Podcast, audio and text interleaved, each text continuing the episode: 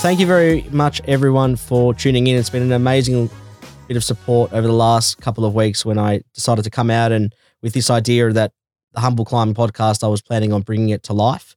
It's something that I've been looking and looking into for the last couple of years, but always toying with the idea of actually taking the plunge. I'm not someone to do New Year's resolutions, but I really wanted to bring this to life in 2023.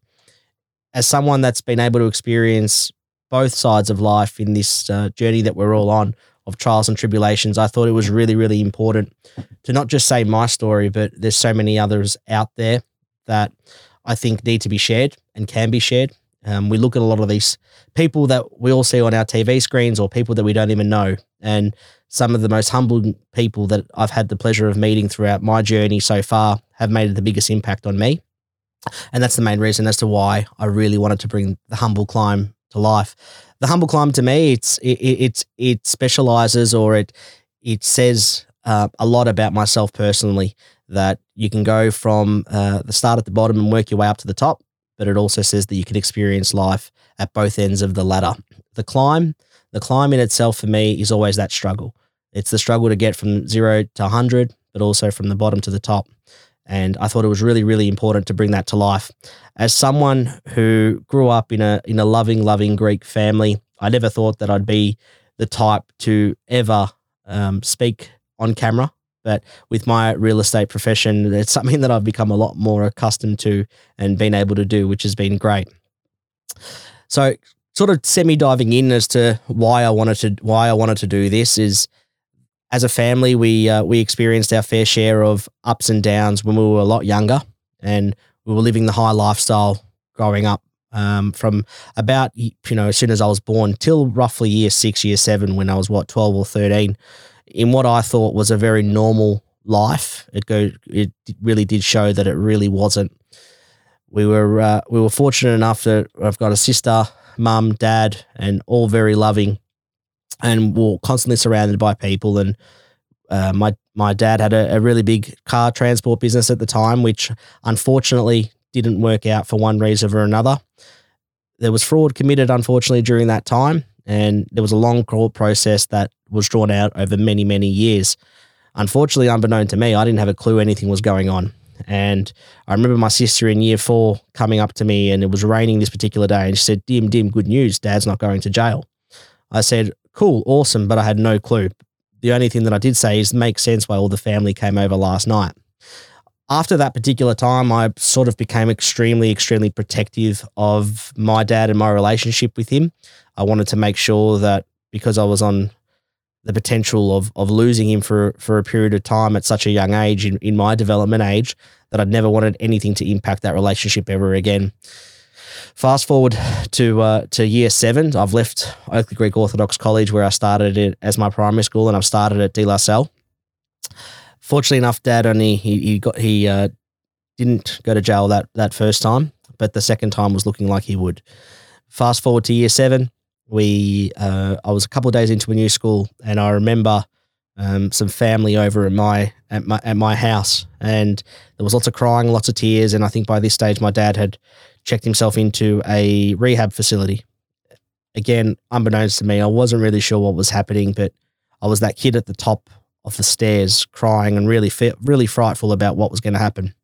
Unfortunately, this time with what transpired with the business, um, with my dad, um, was that there was going to be houses lost. There was going to be material stuff such as cars lost, um, which is fine. And, and and looking back now, you don't you think it's fine, but at the time, it seems like everything.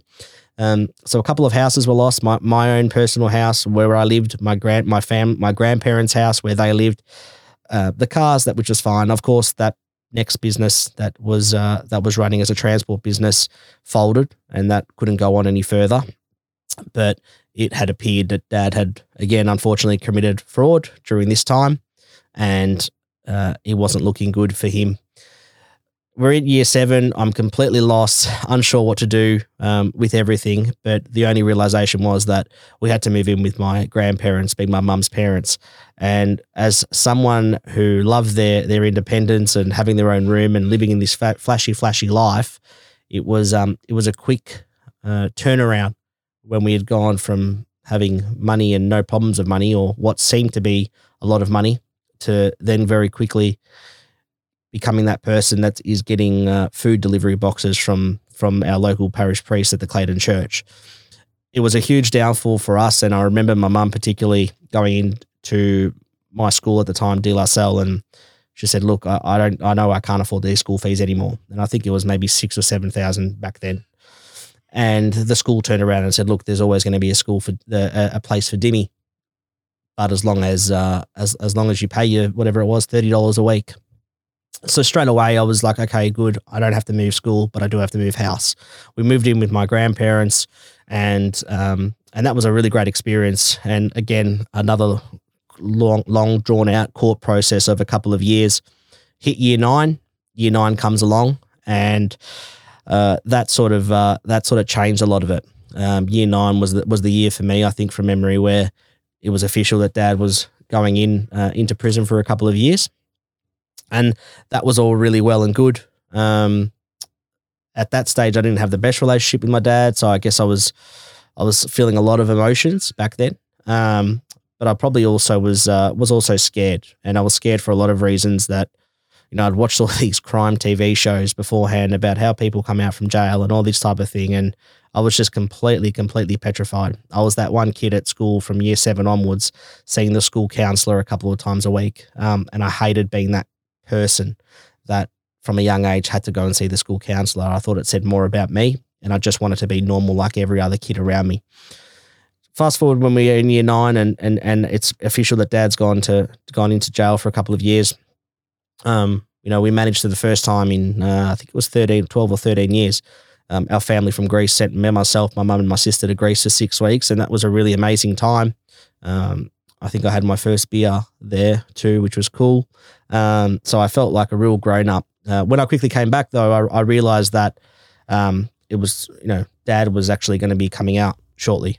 And I was petrified again, um, complete emotions, numb, and, and, and really, really scared. And, and not just scared for myself, but scared about how he would personally come out because I hadn't seen him in a couple of years. Uh, I went and saw my local parish priest um, here at Oakleigh, and he said, Look, I'm going to go and visit your dad in jail, which was in Beechworth. Why don't you come with me? And I thought, Oh, I, I don't know if I, I don't know if I can do that. Um, you know, I'm sort of year nine, year, I don't know, what was I, year 10, year 11 at that stage, can't remember. And um, I said, all right, cool. So I spoke about my family. And I said, look, it's something that I really wanted to do.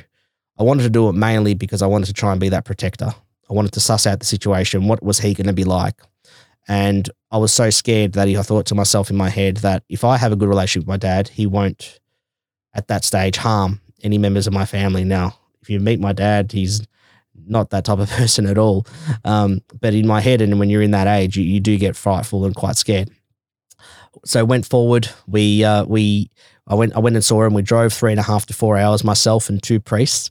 Um, the one's now gone on to be a bishop, but um, we, we drove, you know, four, three and a half, four hours to Beechworth, and here I am walking through the prison yards, and surrounded by guys in green, and it was all very safe and fine. And my dad was the pastry chef there, so that was cool. Um, so we had something to eat, and then on the way back, um, I spent a couple of hours there. We had a chat. It was the first time I'd seen him in a long time, and then we exchanged sort of letters over that time. Um, so I guess for me, it was a it was a really difficult experience, and I probably didn't realize how much that particular experience shaped where I'm at now. And it's something that I think about not consistently, but it does come up that you know it was it was something that I was really really scared about doing, but I did it. Um, but it's shaped exactly where I'm at now. Fast forward that, you know, dad comes out, you know, we sort of mend our relationship to a degree. Um, and then I finished year 12, which which was great at that school. I'll never forget this one particular story at, at my school where, um, an absolute shout out to De La Salle College. It's, it's, a, it's a school that for me is going to always hold a really special place in my heart. There was about, my mum had called the accountant and said, Oh, look, I've noticed that you've stopped taking the $30 out a week. What, what's the go with that? I know there's about six or $7,000 owing. And um, the school turned around and said, Look, we've actually wiped those fees. For me, again, it was just another humbling experience that I was like, wow, people people are amazing and and they care. So for me, it was you know finishing school. I had the best time, had the best of mates. We went to schoolies, we did all that. I did a fair bit of traveling, and then I was sort of in and out of jobs, always working in and out of jobs, and and realizing um, what I wanted to do.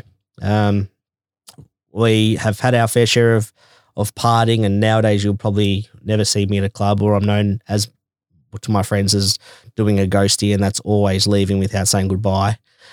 I is a very different phase as to where I'm at, where I was at a couple of years ago. Um, five, six years ago, I was working at a car uh, at a car dealership and selling automotive finance, and it wasn't a, it was a good job, and I was really appreciative of the of the opportunity, but I didn't enjoy it and I didn't love it. And a friend of mine um, had turned around and said, and and I started just auctioning off a car to the staff members as a bit of a joke, just to just to pass the time.